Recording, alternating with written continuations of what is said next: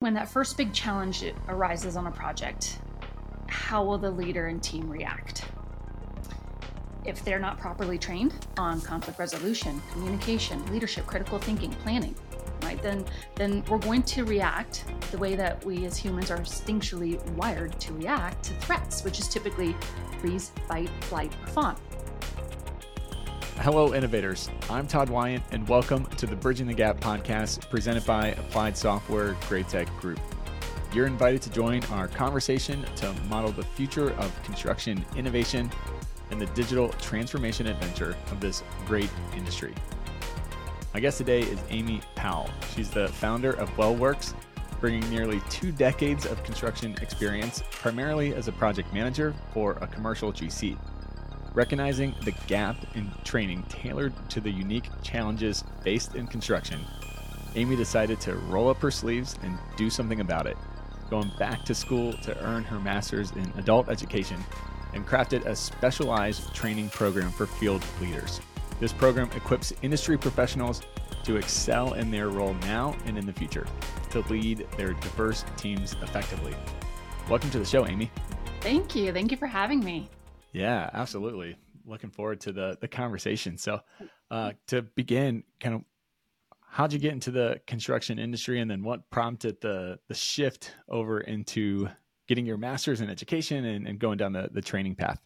I, it's funny because I actually went got into construction a non-traditional route in that my first experience with it ever was actually college, which sounds backwards for most of it, most other industries, right? But I didn't really have uh, family experience at all in construction. I thought I had to go to college. Then when I had to pick a degree, I um, went to an advisor and a counselor, and they mentioned construction management. I'm like, I don't know what that is, but I want more of it. I don't.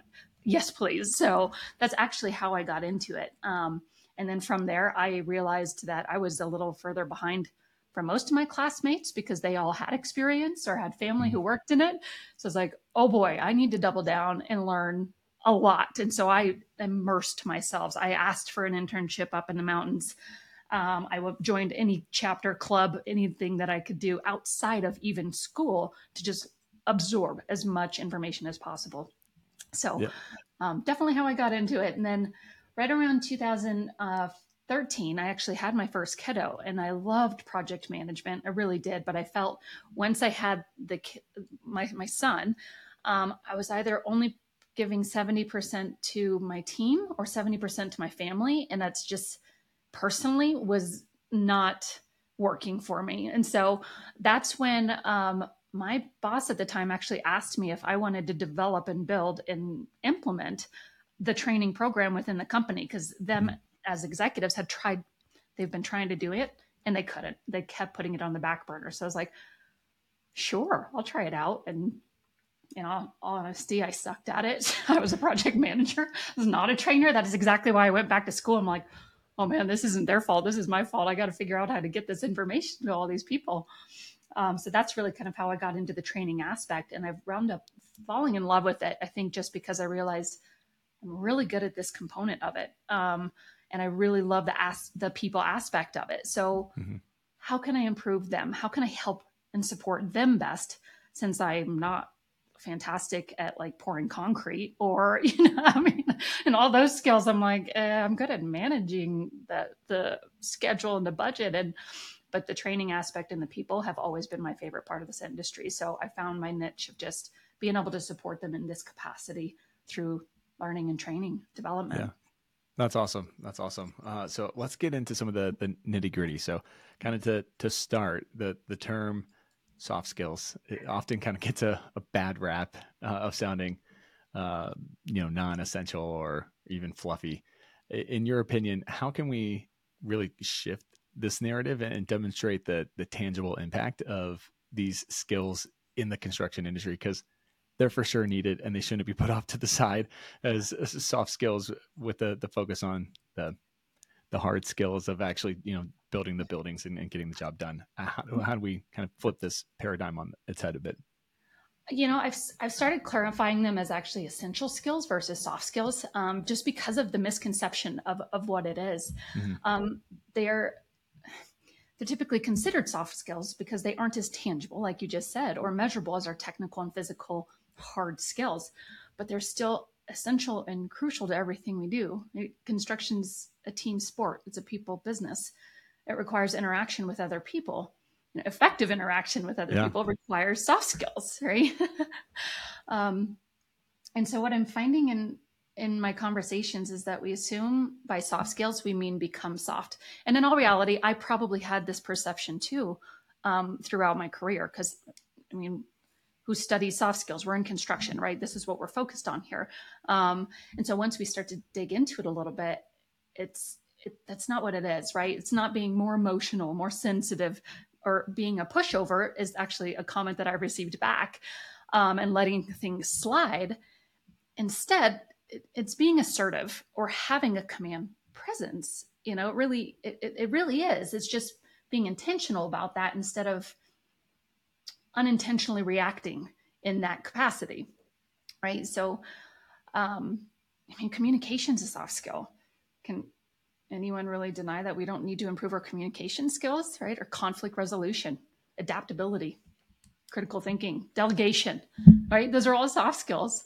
Um, so that's what we're talking about when we're talking about soft skills. So I really think it's just kind of clarifying what we mean and what we don't mean mm-hmm. um, when we when we talk about those. So maybe transitioning the the term over to essential skills instead of soft. Yeah. I don't know, but they're so like essential and critical.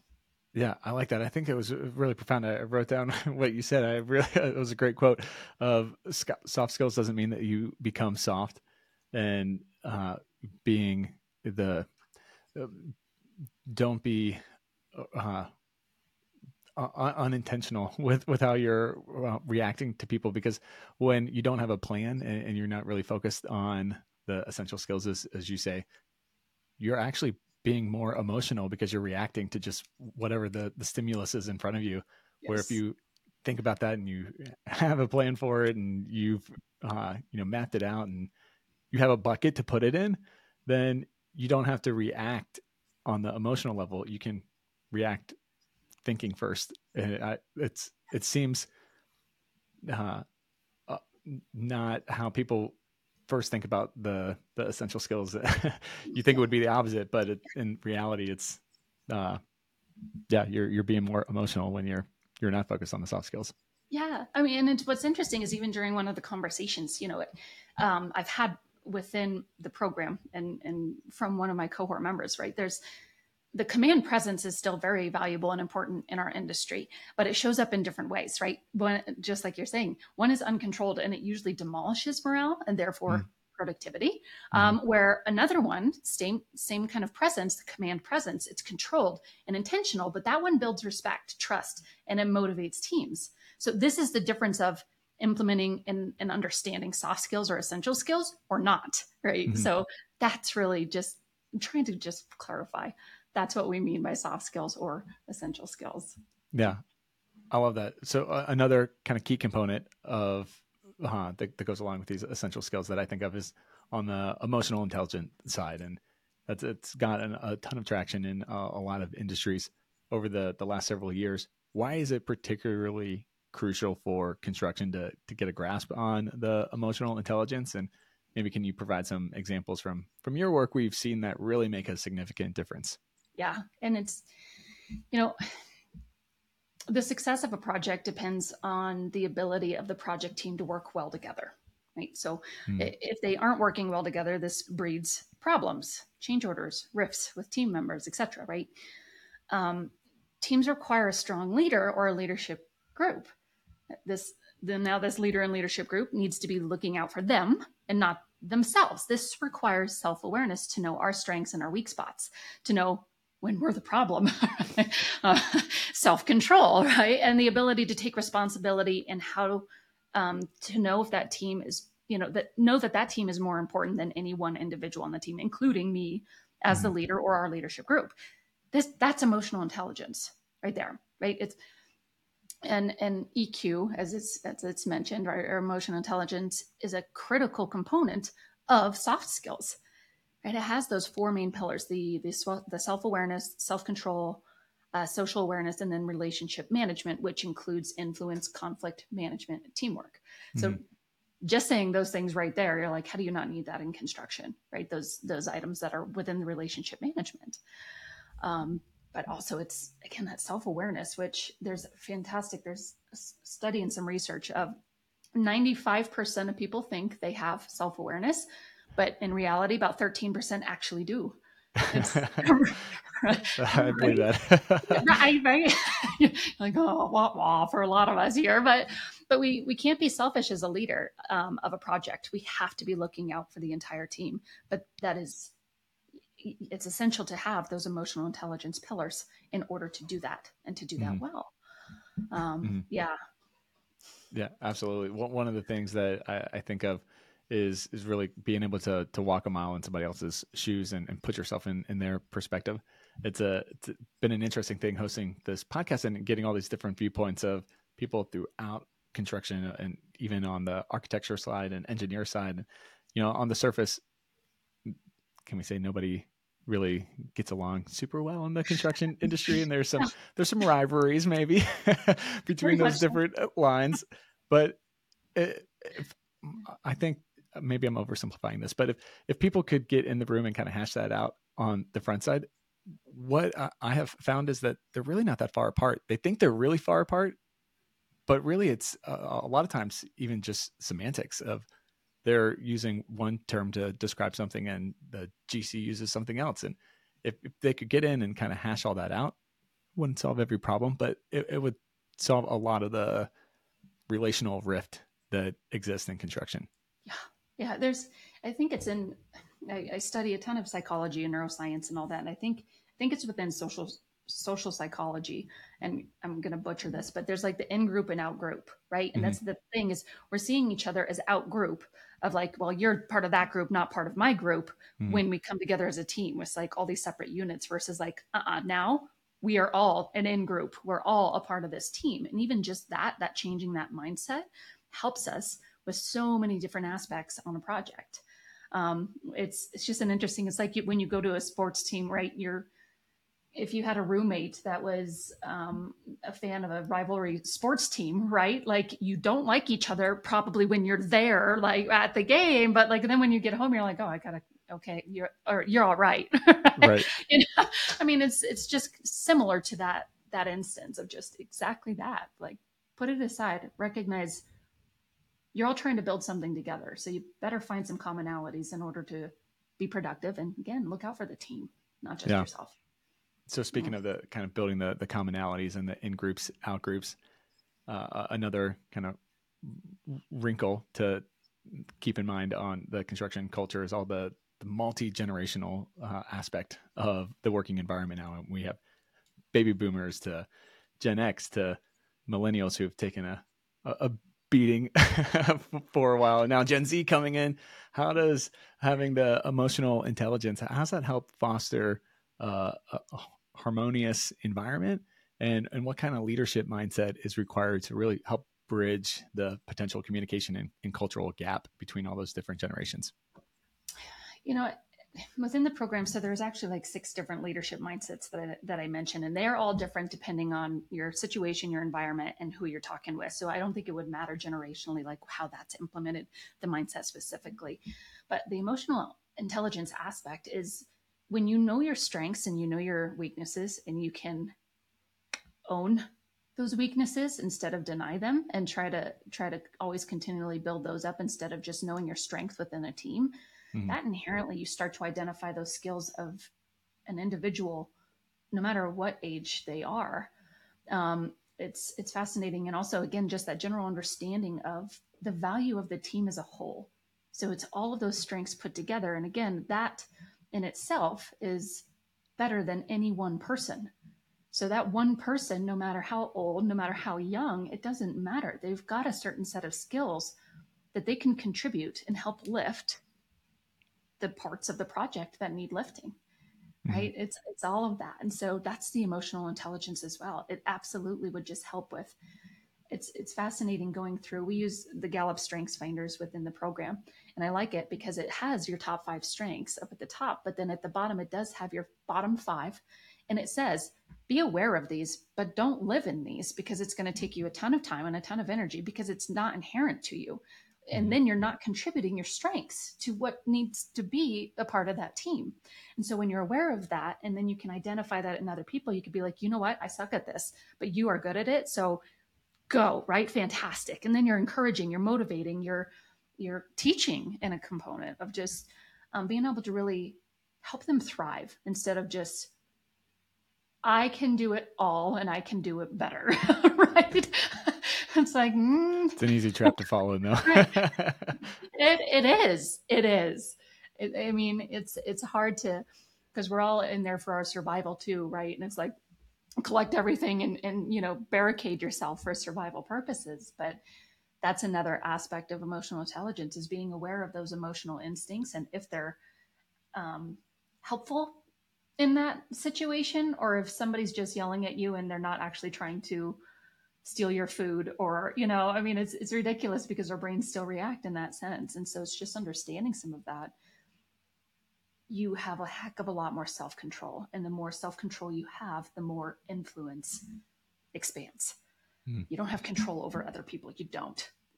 Again wah wah. Like you can't do that dang it i was really hoping but um it That's, the whole reason why I was talking. I thought you were going to give me the, the secrets to controlling others, make my life easier. Come on. just the bearer of bad news. I'm like, I'm that ugly reflection in the mirror. I'm sorry, but um, but it is. It's it's understanding, and once you once you really improve that self control, that's what increases the influence. That's what you have over people's influence. Um, Mhm. Hopefully, not manipulation. Hopefully, influence.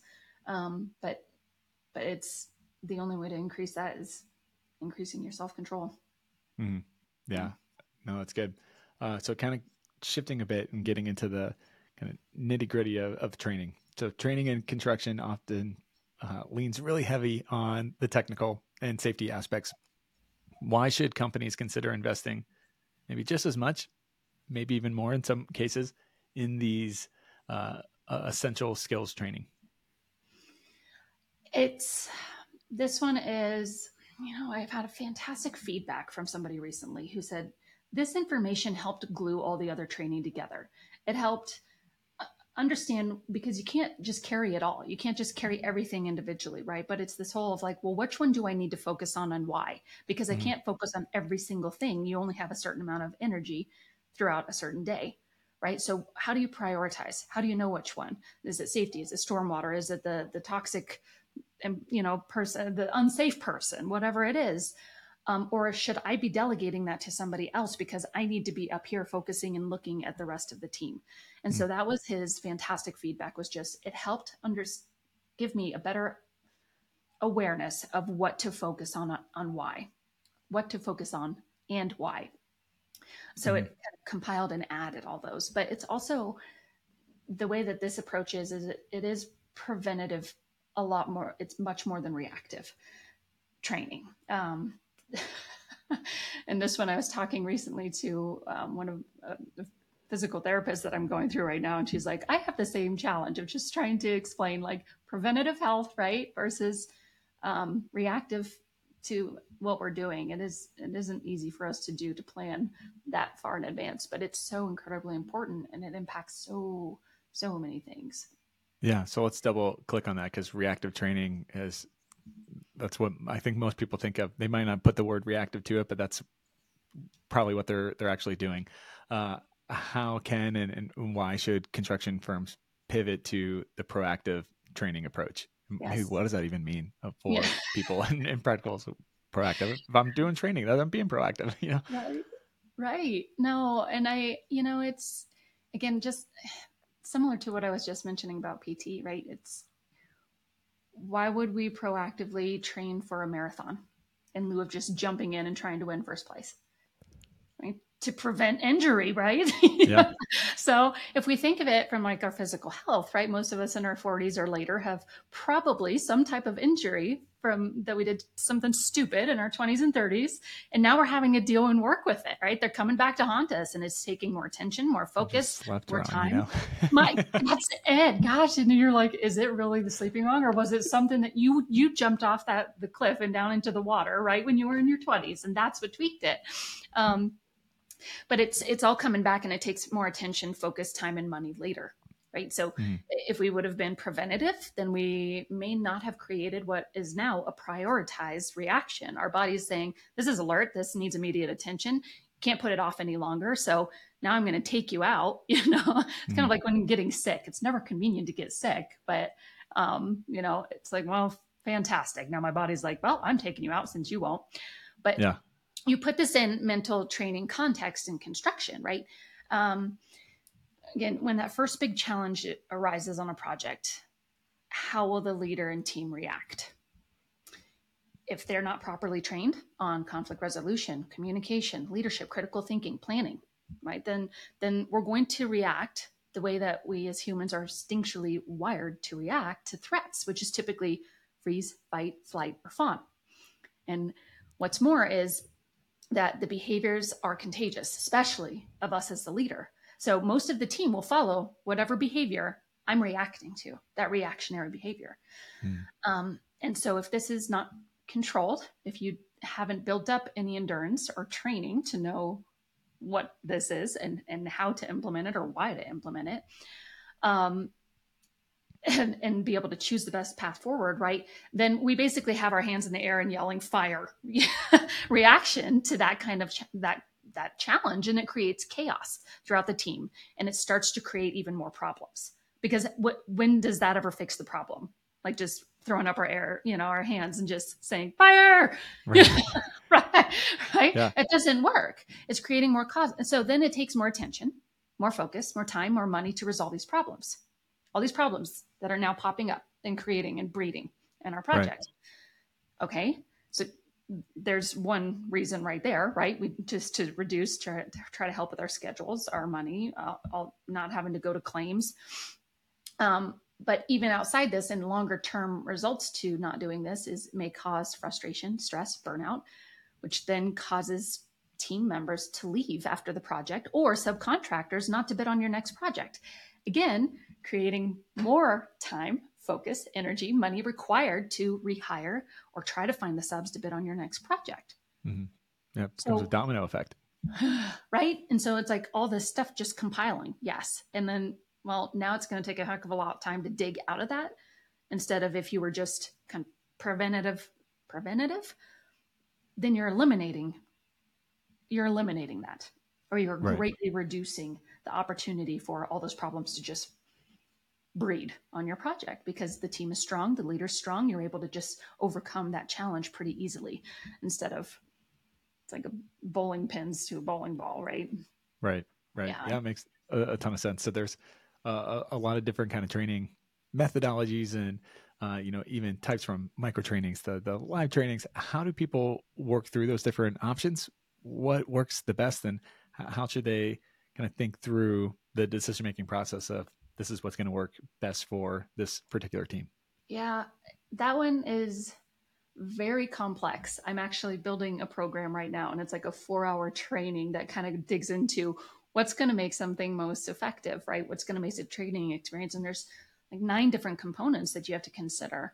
Mm-hmm. Um, I can't go through all nine of those right now, but I think what's easiest and, and, and most helpful is um, to explain how we best learn. Okay, so as adult learners, we retain and use the essential skills more so than technical and management skills. Those are learned in a different part um, of our brain and more easily accessible. But mm. specifically on these essential, the emotional intelligence, these soft skills, um, it's similar to how we retain and use water or food. Okay, so uh, we, we can't eat all of our meals on Monday and not have to eat the rest of the week right? Just doesn't doesn't work that way. Our body can only absorb so much. I don't think there's anybody that can do that. Um, That'd be a, an interesting skill. it doesn't sound like preventative health right there, but but right, our, our body can only absorb so much, and then it get gets rid of the waste before it then needs another snack or a meal, right? Mm-hmm. Same thing with the learning. So we retain and use it best when we need it or want it. First off. Um, if we eat too much in one setting, our brain will still only retain the small bits of information it feels it needs uh, most, and then it'll discard the rest. That's an important part of learning is actually forgetting, and it's trying to just condense and solidify what information it needs to keep. So if you think of like Thanksgiving dinner, right? We we typically overeat. There's it's very indulgent. yes, yeah, that's, the point of Thanksgiving, right? right. like but just but, you try the eating all the your calories in one meal. your plate, you're like, yes, right. I've saved up for this, but um, but our body doesn't actually absorb and use all of the nutrients, right, and energy that we uh, from all the food that we just shoved in our mouth. Um, but what's interesting is most of our training is built like that Thanksgiving dinner. So we cram so much stuff into one training and expect everyone to retain and use all of it. But mm-hmm. our brains experience something that's called cognitive overload. And again, it, once once it hits a certain capacity of amount of information, it's going to discard everything else because it's just I'm done. I need to process this first before we shove any more information into my brain. Um, and so, yeah, that's that's a big part of when you understand that of how can you best get it to them when they need it most that's a challenging aspect from a trainer or training. Um, because usually it's kind of the conveniences of us as a trainer right? We're like we're going to have it on tuesday at two o'clock so come hungry right? Well that's not the best time when everybody needs or wants the information. Um, and so it's it's hard to just try to try to disperse it into snacks instead of a big thanksgiving meal. Mm-hmm. um, and make sure that they're healthy snacks and not donuts, you know, because you can have crappy information, which then affects learning as well. But hopefully, I didn't make it just even more convoluted and helped provide a little bit of some information about training. Yeah, no, absolutely. Have you seen any? Have you seen the the trend to these uh, people being open to the the bite size snacks yes. more over the the last couple years and, and kind of embracing that uh, methodology more? Yes. Well, and you know what's interesting is um, the informal version of this is a YouTube. Mm-hmm. It's. TikTok. Mm-hmm. Sure. That's that's micro learning right there, right? Sure. Those micro chunks and those. So is it good? I don't know. Hopefully it's instructive, right? In the right process or the right way to do it. Um, and you're not going to injure your back, you know, but um, they're absolutely. And it's, I think from the education world and standpoint, these micro learning blocks are very helpful to just but again, they've got to be structured correctly and they've got to be the right content because you can have donuts instead of like trail mix mm-hmm. um, when it comes to learning. And so it's got to be structured, but they're definitely more open to it. And I think it's a lot, especially within construction, with how fast paced and high pressure we have it.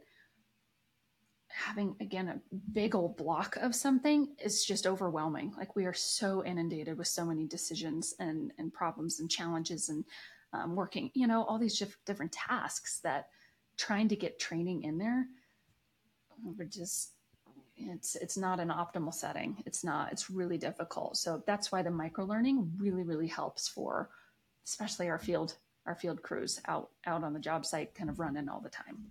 Sure. Yeah. No, makes sense. Yeah. So with the, the rapid technological advancements and, and, the digitalization in construction that's happening and you know just a, a, huge hockey stick curve over the, the last couple years. How do you envision that uh, impacting the, the future of training and how's that how's that take shape over the, the next couple years?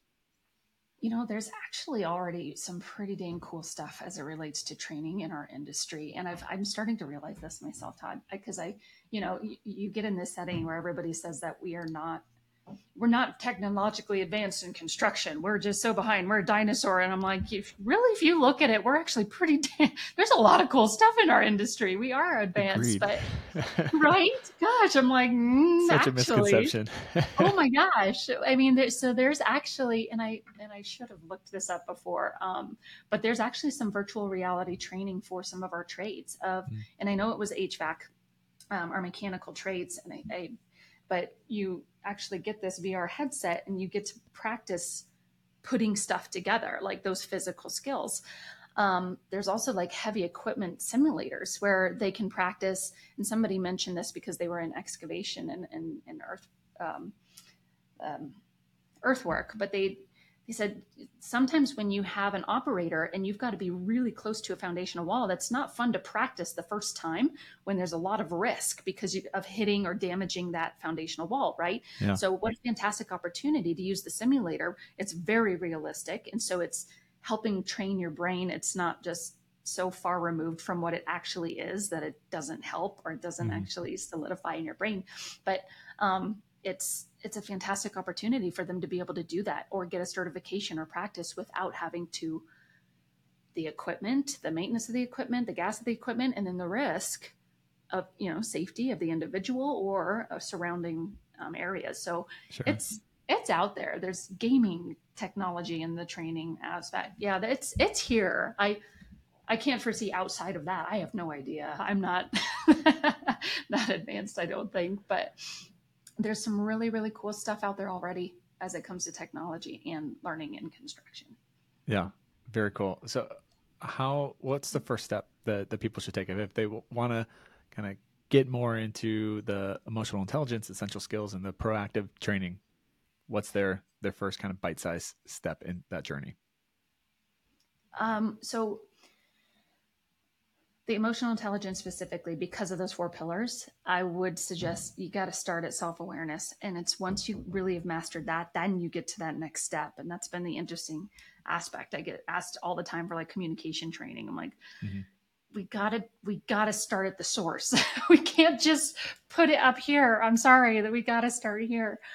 Um, if you're talking about my program that's a completely different story and the, and the essential skills. But but it's really gosh, look at books, look for podcasts, look for, there's so many different aspects, um, YouTube, right? And all these different aspects for essential skills. The best thing to do though is really, it's self-reflection. And if you can find somebody to have some of those discussions with, somebody who knows you well, to be like, what do I suck at? You know, and be able to take that. It's not easy. It's really not an easy process. Um, and I've broken up my my program into those essential uh, or those emotional intelligence pillars.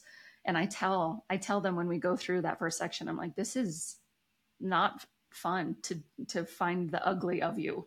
It's not fun to admit. It's not fun to kind of dig into it, but it is so incredibly important in order to move into self control and then be able to implement this into our teams and lead our teams, motivate them, and whatnot. So, um, gosh, there's journals, Todd. They're they're everywhere. There's so much stuff on self awareness, self control, um, emotional intelligence right now. But yeah, um, yeah, nice. uh, I imagine going through the uh, self awareness phase, having picking your partner is is a, a key ingredient to that too. The, you, who is kind of you know beating you up, that you are willing to hear them and and, and take it from them and then really reflect and, resonate, not just immediately discount because you think they're a schmuck or something, you know, that, that, you really uh, uh, appreciate and value their their opinion and input.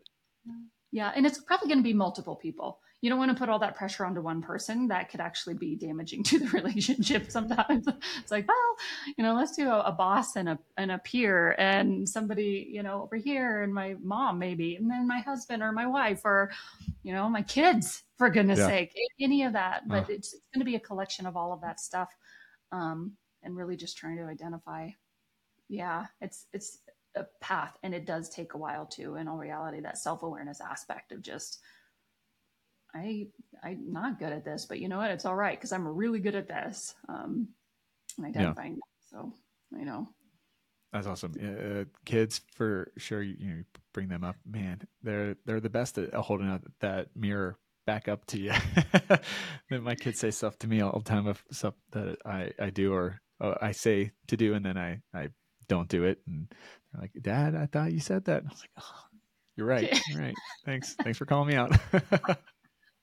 Let Very me quick on that. the adult version of this. Ah, because right. of, oh well, okay, good point. How do I explain that right?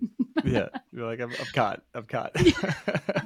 uh, so one of the kind of main pillars of, of the show is shaped around innovation. What does innovation mean to you? What does innovation mean to me? Um, that's a tough one actually, because I, I, think it is a collaboration of, and it's and it's ever moving, it's ever changing. It's hard to, um, it's it's adjustment, it's awareness, but it's a collective, not opinion, movement of of different people that are put together, right, in order to to build something. Um, and I'm not just saying build something like a the building, like we we do traditionally in construction, but like a build an idea, build a, a movement, build a tech, a, you know, technological technological advancement in mm-hmm. order to help. But innovation is just a collection of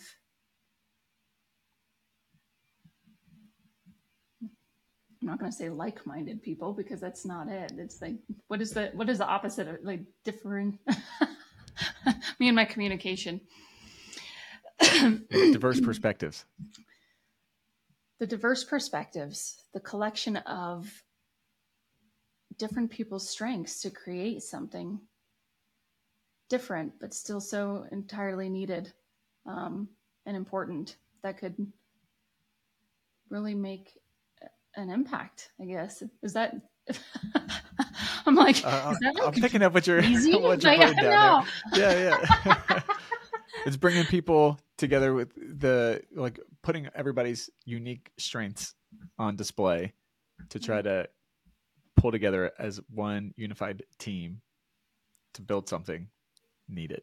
Yes. Is that a good but, summation of?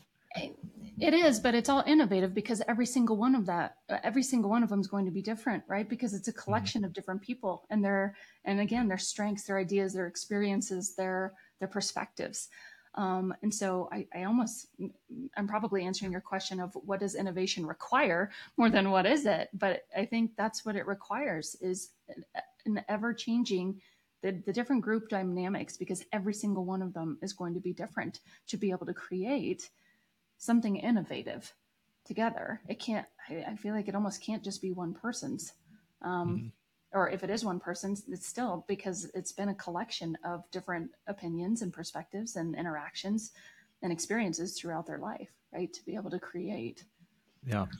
Yeah, absolutely. I read a book a couple years ago that um, I'm hoping I remember the exact name of the book. It's uh, How to Fly a Horse, I think is the, the name. And I am blanking on the author, so sorry, I can't get full credit.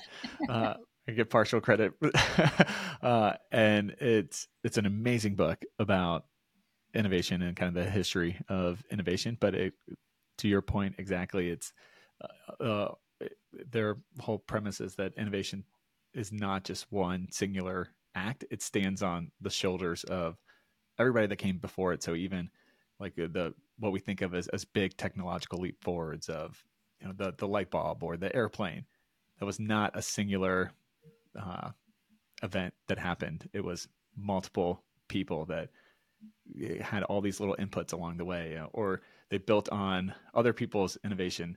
Um, but it's it's a great book. It's how to how to fly a horse, and it's Kevin Ashton is okay. the, the, author. uh, so credit back over to Kevin. It's right. it's a great book though. I highly recommend it. No, that's awesome, and it is. It is. It's an ecosystem, right? I guess an innovation is some type of ecosystem of a co- collective group of something that all built. Yeah. Anyway, yeah. I could go on forever. what is it? Hmm. And don't ask me the definition. philosophical question, I guess. I'll get it down to like, well, what is the actual definition? And let's like expand on that. And Let's build some more stuff. there you go. I like it. I, I, like you get out on it. This is good stuff. Uh, well, how do people find out more information on WellWorks, what you guys are doing, and, and connect with you? Yeah, no. So um, website is the best best place for the information. Um, www.livingwellworks.org. Um, but it has different ways to access the program. Like I said, I, I spent a year actually building this program, and it's a collection of, of obviously my experience, but also neuroscience and psychology and right the upside to stress and information about all of that uh, so that it's really easily accessible and implementable within what we do in construction. Again the, the fast-paced high stress nature of what we do. Um, but also on linkedin i am not on any other social media platforms. I can't i don't have the time to manage any more than that right now.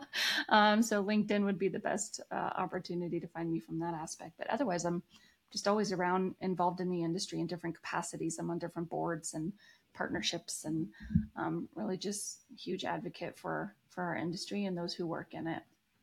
Yeah, awesome. Well, final question for you. If I could give you all power, you could snap your fingers and innovate one thing in construction, what would you pick to innovate?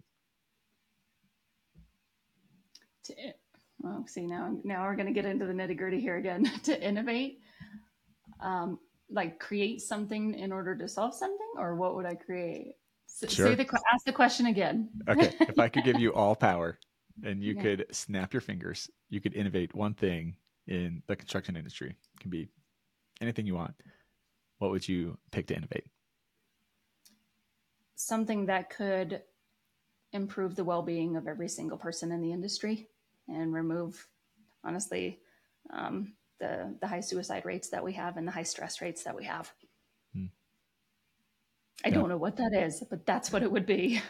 yeah. Um, well, somebody once told me um, when, when I was talking about the program, and it was an owner, actually an owner's rep, and they said, it'd be pretty fantastic if you could make construction fun again. And that was such an impactful quote because I'm like, I'm sorry that it's not fun anymore. I'm like, I let's talk because I I think it's fun, right? But um, I think that's the bigger biggest thing is just I want them to all know how dang important and and essential they actually are. Um, and they're so intelligent, but I think mm-hmm. sometimes it's it gets challenging and it gets heavy. But just remember why you're doing it and who you're doing it for. Um, yeah. And that it can be fun. We work in a yeah. fantastic industry with amazing people. We really do. I couldn't imagine working in any other industry. So, know. Yeah, I agree. Well, I think your your statement of let's talk. I think that's the the biggest thing, honestly, uh, that we have to uh, destigmatize the ability to talk in in construction and open up about personal things. We're all human beings at the end of the day. You can't check your your personal life at the door when you come onto a job site. We we bring all of our uh, personal life and our uh, emotional I don't like this phrase, but the emotional baggage, if you will, into the work environment. And we have to deal with it. That's okay. That's it's okay to be a person on the job site. We all are people. It's a you know not a, a well kept secret. We're all people. and we need out. to have those conversations. yes, yeah, it is, and I, I, think people will always be an important part of this for maintenance, for innovation, for problem solving, for critical thinking, all of it. Um, I, you know, there's there's concern of technology taking over some of the jobs. It's like, well, hopefully that just fills our labor shortage. I don't think it's going to take over anybody's jobs. It's just going to help us with that part of it. Yeah. Um, but it's it it takes so much, so much. And everybody could always appreciate this. Just being on a project, again, not one of them is the same. And not one team is ever the same on these projects. And that's what's so cool. It's always this living, breathing thing is the construction industry. So, yeah, absolutely. Yeah. I agree. Well, Amy, thanks so much. This was fun. Thanks for taking the time and, and talking. Uh, we we covered a lot of ground, so there's a whole lot more rabbit holes that, that we could go down for sure. But thanks for taking the time and uh, joining us today. Yeah, thank you for asking such awesome questions. I love thinking about things differently like that. So I appreciate the questions and yeah, absolutely. Thank you for having me. And now it's time for my Todd takes from this episode. First take. I was struck by Amy's statement that soft skills don't mean you become soft. It couldn't be truer. Without effective communication, self awareness, and emotional intelligence, we tend to act impulsively, driven by emotions, rather than making reasoned, intentional decisions. Second take a critical component of personal growth is understanding not just our strengths, but also recognizing our weaknesses. The self awareness is challenging to achieve but it's essential because when we understand ourselves completely, we can better appreciate the collective strengths of a team. And final take gaining control over our emotions and reactions is a game changer. It's only when we master this that we can truly lead and influence others towards positive outcomes. Thanks for listening to this episode. If you are interested in learning more, you can visit our sponsor, Applied Software GRAITEC Group at asti.com for more information. You can listen to this podcast anytime by simply going to Apple Podcasts, Spotify, YouTube, or wherever you listen to podcasts.